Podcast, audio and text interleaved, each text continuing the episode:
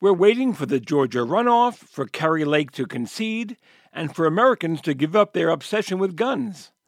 Well, at least Georgia is likely to happen on the political junkie. You like Ike, I like Ike, everybody likes Ike for president. Add like to you, add me to me, I don't care how you quote it. Come on and vote for Kennedy, vote for Kennedy, we'll come out on top. Vote for Richard Nixon and Henry Cabot Lodge, cause they're the ones to lead the USA.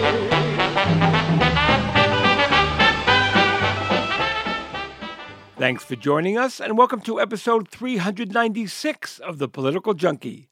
I'm Ken Rudin. Something strange has happened on the road to 2024. Having expected a blowout defeat at the polls, Democrats were preparing to apply the heat on President Biden to announce he would not seek a second term. After all, he just turned 80, and he's definitely lost a step or three. But with Republicans surprisingly falling short in many key races, and with Donald Trump getting much of the blame, it's the Republican race for 24 that has suddenly jumped to the top of the list. Ron DeSantis, the governor of Florida and a likely Trump rival, has poo pooed talk of a White House bid, as he should. He knows there's plenty of time for that. But Trump is busy. Well, busy being Trump. Kanye West, the rapper now known as Ye, who has been in the news lately for a plethora of anti Semitic statements he's been making, had dinner with Trump last week. Ye brought along another subterranean, Nick Fuentes, a rabid anti Semite, white nationalist, and Holocaust denier. Trump, to no surprise, said he had never heard of Fuentes before, which is what he usually says when he's caught meeting with someone known for hate and bigotry, and added that he wasn't even the one who invited him. Regarding Ye, Trump wrote this on Truth Social We got along great. He expressed no anti Semitism. Well, that should settle the issue. To many Republicans, who invited Fuentes mattered less than the fact that Trump had dinner with two virulent anti Semites.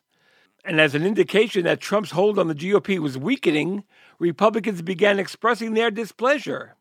Here, in order of appearance, were Mitt Romney, Mike Pence, and Mitch McConnell. I think there's, uh, it's been clear that there's no bottom to the degree to which President Trump will uh, degrade uh, himself and, and, the nation. Uh, President Trump was wrong uh, uh, to give a white nationalist, um, um, an anti Semite, and a Holocaust denier a seat at the table. Let me just say that there is no room in the Republican Party for anti Semitism or white supremacy.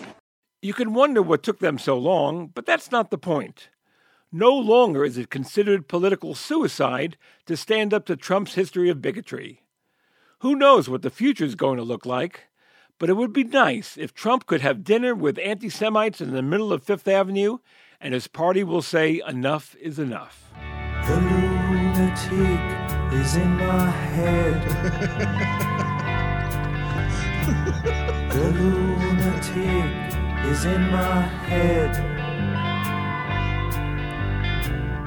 You raise the blade, you make the change. You rearrange me till I'm sane. You lock the door, throw away the key. There's someone in my head but it's not me. Meanwhile, there's about a month left of the time when the Justice Department, given the green light by the Supreme Court, can hand over Trump's tax returns to the House Ways and Means Committee. Republicans take over on January 3rd, and you know they could care less about Trump's tax returns as long as they could find out what's on Hunter Biden's laptop. Kevin McCarthy, the likely next House Speaker, has been saying all the right things, promising Marjorie Taylor Greene that she'll once again have committee assignments, and pledging an investigation into and possible impeachment of Homeland Security Secretary Alejandro Mayorkas over what he called the quote, collapse of our border. Of course, McCarthy's ascension is no guarantee.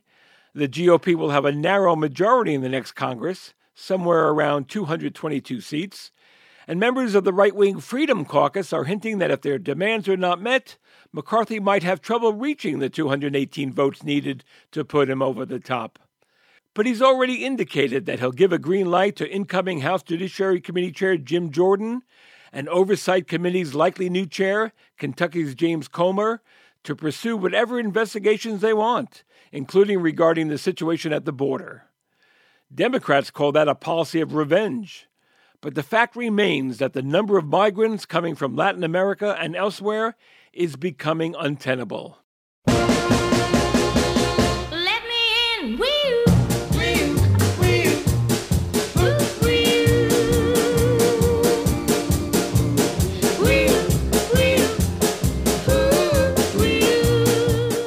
Biggest story of the 2020 Senate elections was in Georgia. Neither David Perdue, the Republican incumbent who was seeking reelection, nor Kelly Loeffler, a Republican who was appointed to fill a vacancy for the other seat, managed to win a majority in November. Both were forced into January runoffs, and for an assortment of reasons, both lost to Democratic challengers. That's what gave the Democrats their tenuous 50 seat majority they have today. The stakes aren't as high for this year's runoff. Raphael Warnock, one of the Democratic winners in the 2021 runoff, was forced into overtime once again, this time by his Republican opponent, Herschel Walker. But the Democrats' unexpectedly good showing on November 8th means that no matter what happens in next month's runoff, the party is still guaranteed at least 50 senators, and thus, with Vice President Kamala Harris's tie breaking vote, the majority but having 51 seats is much preferable to having 50. Greg Bluestein, the political reporter with the Atlanta Journal Constitution, who had to work overtime to cover the runoffs two years ago, is once again on the scene for the Warnock Walker runoff. I interviewed him more than a week ago. Since then, we learned that Walker is receiving a tax exemption on his home in Texas, which more than suggests that his primary residence is not in the state of Georgia, where he is seeking a Senate seat and where he played college football. Okay, back to my interview with Greg Bluestein. Greg, here we go again. here, here we go again. Um, no, you're right back to it. Your, and your your summary was perfect because we're in another topsy-turvy election. Senate control is no longer at stake, but it's still a hugely consequential race. Well, I think it's fair to say that no one expected the Democrats to win both Senate seats two years ago. And, you know, I mean, talk about expectations. I have to say, and, and I've been saying it all year, that given all the controversy surrounding Herschel Walker, the, the alleged paying for his girlfriend's abortions, uh, despite his, his strict anti abortion views, putting a gun to his ex wife's head, insane rantings about evolution and climate change, and just about everything else. No way in the world did I think Herschel Walker would get this close. And uh, one more thing before we go on, before we dismiss Herschel Walker's crazy stuff, here he is, here he was last week talking about watching a movie about vampires and werewolves and how it pertains to his election. Oh, you ever watch a stupid movie late at night, hoping it's gonna get better, don't get better, but you keep watching it anyway? Because the other night, the other night I was watching this movie. I was watching this movie called Fright Night, Freak Night, or some type of night. But it was about vampires. I don't know if you know vampires are cool people, they not. But I'm gonna tell you something that I found out. A werewolf can kill a vampire. Did you know that? I never knew that, so I didn't want to be a vampire anymore. I wanted to be a werewolf. But then anyway, as I was watching this movie, and you can tell how stupid it is because it's one in the morning. So I'm watching my TV. Uh, these kids watching their TV. Uh, vampire kill on their TV. So you know it's kind of stupid, but I'm still watching though. As I'm watching this show, what was funny, these kids had a vampire in their attic at their house. So they was watching their TV. Now I'm watching my TV, they watching their TV, and they see the vampire killer on their TV. So they win this contest to bring this actor. Now y'all gotta stay with me. Bring this actor who's a vampire killer from that TV to get rid of this real life vampire in their attic. So as this actor comes to their home, he got all the right stuff. He got all the right stuff because you know you gotta have a stake, you gotta have a thing to, to kill him in the heart. And he got a necklace of garlic, so that worked. I don't know what it does, but it worked. You gotta have a cross because it burned. I know that worked. So, Greg, I think after watching that speech, uh, the obvious question is what? what? Well, a couple of things. First of all, you know, this is this is Senator Warnock's underlying message, which is that Herschel Walker's unfit for office. And so all those issues you just listed and many more uh, that we've reported on, the AJC and that other outlets have reported on, have all been kind of uh, been put into this sort of conglomerate of messaging that Herschel Walker, um, in, in the Democratic viewpoint, should not be a U.S. senator. But look, you know, you just said how could Herschel Walker have gotten this far? And I think you can flip that question on its head here in Georgia as well.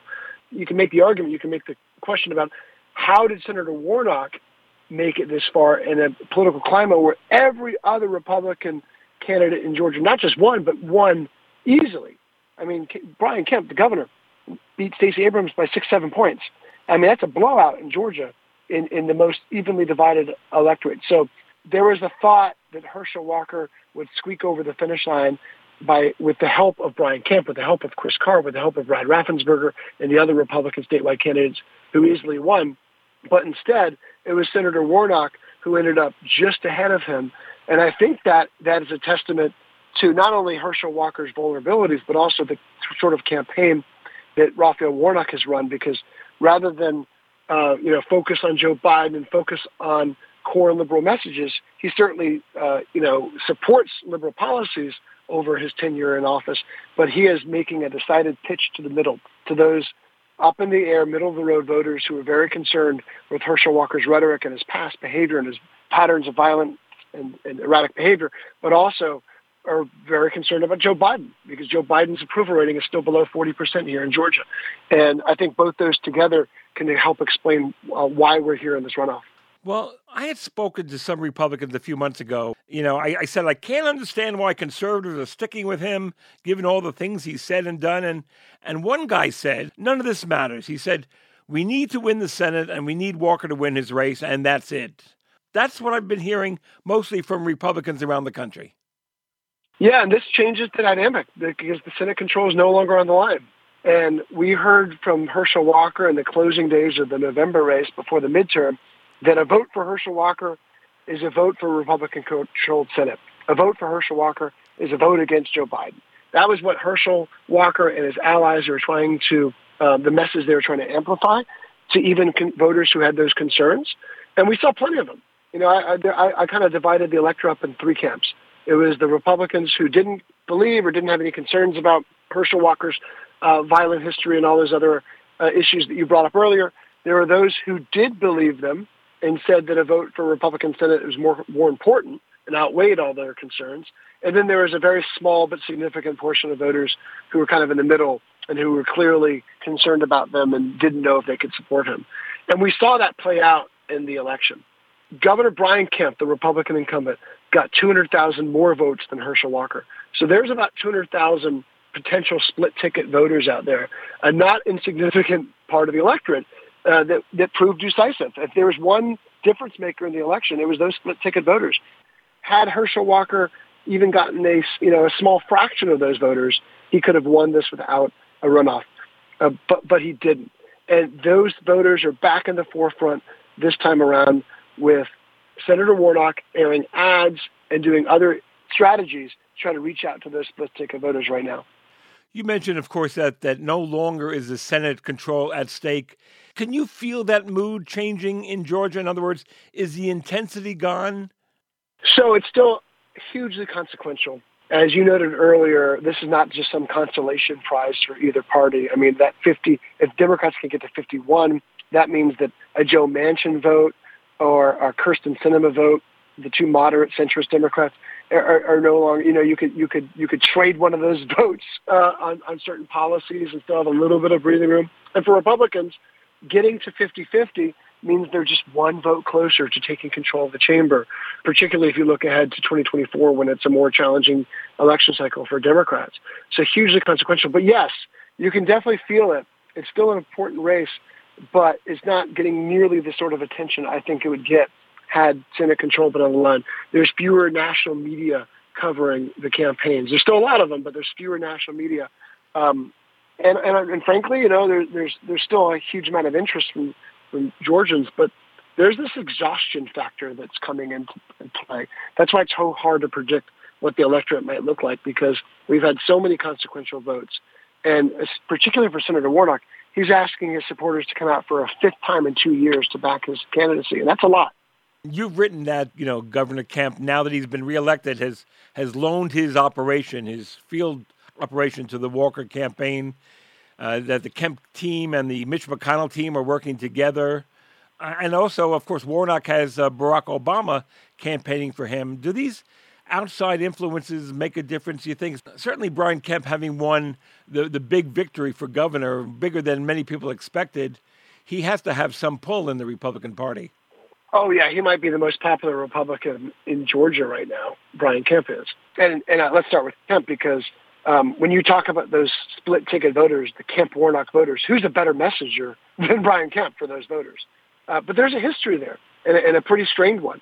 Governor Kemp and Herschel Walker really had nothing to do with each other on the campaign trail up until the November midterm. I mean, they had dueling events at times. They rarely talked about each other. When I would ask Governor Kemp about Herschel Walker, he'd talk about supporting the entire ticket, but he wouldn't single out Herschel Walker. Herschel Walker wouldn't even tell me if he voted for Brian Kemp in the, in the primary, that in which he, he Brian Kemp easily defeated his Trump-backed adversary David Perdue. So there's there's a strained history, but at this point it's sort of all hands on deck. And again, to, to Herschel Walker's supporters and to his allies, there's no better messenger for those wavering Republican voters than Brian Kemp himself and Brian Kemp had a big rally um, a few days ago where he talked about the importance for Republicans to come back out and vote for, for, for Herschel Walker to support conservative policies. On the Democratic side, when you when you're talking about um, Senator Warnock and outside help, does he want Joe Biden to come in or no? You know, Joe Biden's approval ratings below 40. Would he? I don't think he'd entertain many out-of-state figures. But Barack Obama is a singular force in Democratic politics in Georgia. We know from Gallup polls and we know from other polls and surveys and metrics we've seen that he still remains very popular with the party's base, much more popular than Joe Biden is right now, and is particularly among black voters. So Senator Warnock's trying to do two things right now. He's trying to appeal to the split ticket voters who already backed him in the November midterm, but he also has to energize his base. And uh, I think that there's few better politicians who can do that than Barack Obama. We haven't mentioned Donald Trump's name yet, and of course, you know, he's backed Walker from the start, and he continues to do so. Despite the outcome in the Senate, we cannot lose hope, and we must all work very hard for a gentleman and a great person named Herschel Walker, a fabulous human being who loves our country and will be a great United States Senator. Herschel Walker, get out and vote for Herschel, and he deserves it. Greg, it seems like Trump was he was the most influential Republican on the face of the earth. And then when the election went sour for the party earlier this month, he he got much of the blame. So, you know, I mean, to to, to many people, you can see the New York Post headline: "It's Donald who." So I guess the question is: Is his influence in Georgia as strong as it was before the election, and could he make a difference? He's had a more muted impact here in Georgia so far. It wasn't this sort of seismic event, him getting in the race. A, it didn't shock anyone that, that he made his comeback bid. But B, you know, it's a different mentality in Georgia. I mean, pretty much all of Donald Trump's hand-picked favored candidates all lost in the primaries, with the exception of two candidates, Burt Jones, who ran for lieutenant governor and won uh, the Republican nomination, and as well as Herschel Walker, who really, frankly, probably didn't need Donald Trump's support. There's no way we could ever, you know, solidly say that. But but Herschel Walker had soaring name recognition by just dint of being this legendary former University of Georgia football player.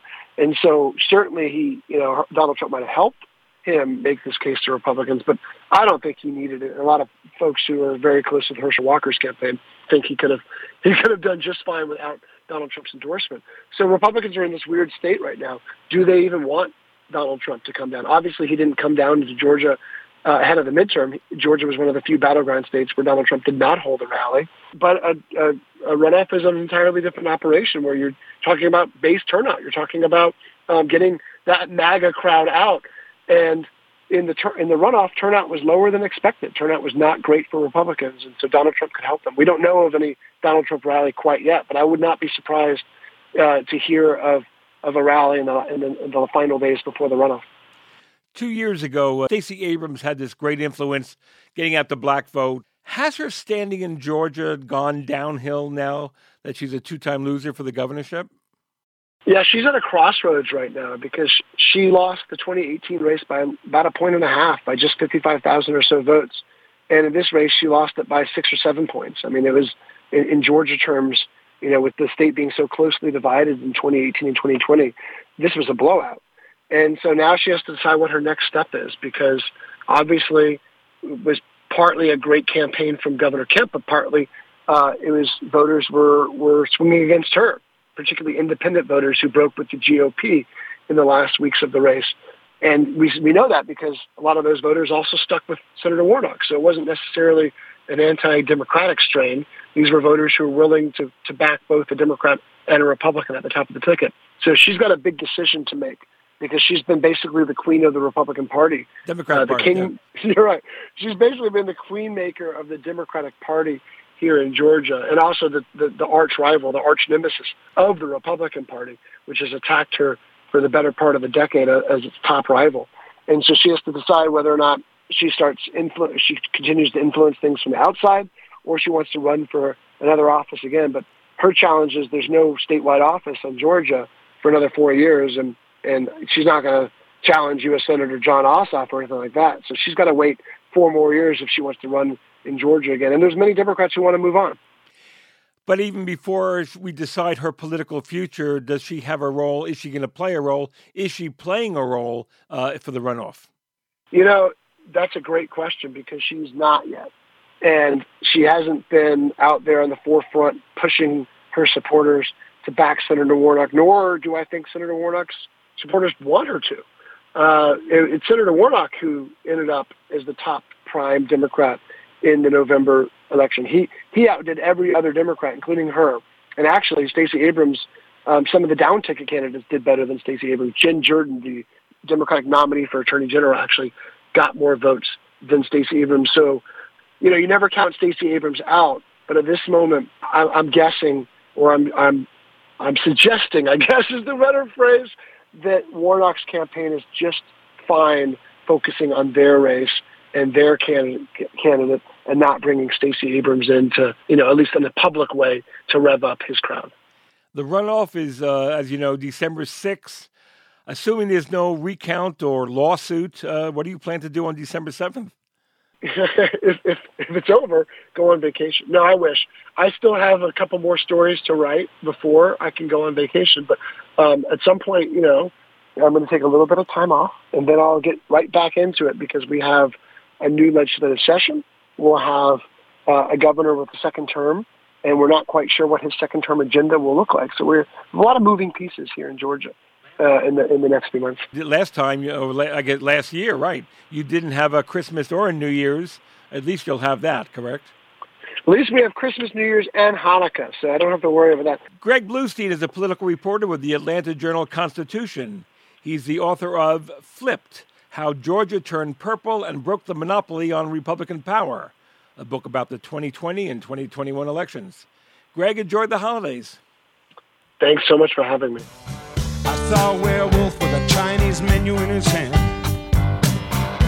walking through the streets of Soho in the rain. He was looking for the place called Lee Ho Fooks. Gonna get a big dish of beef chow mein.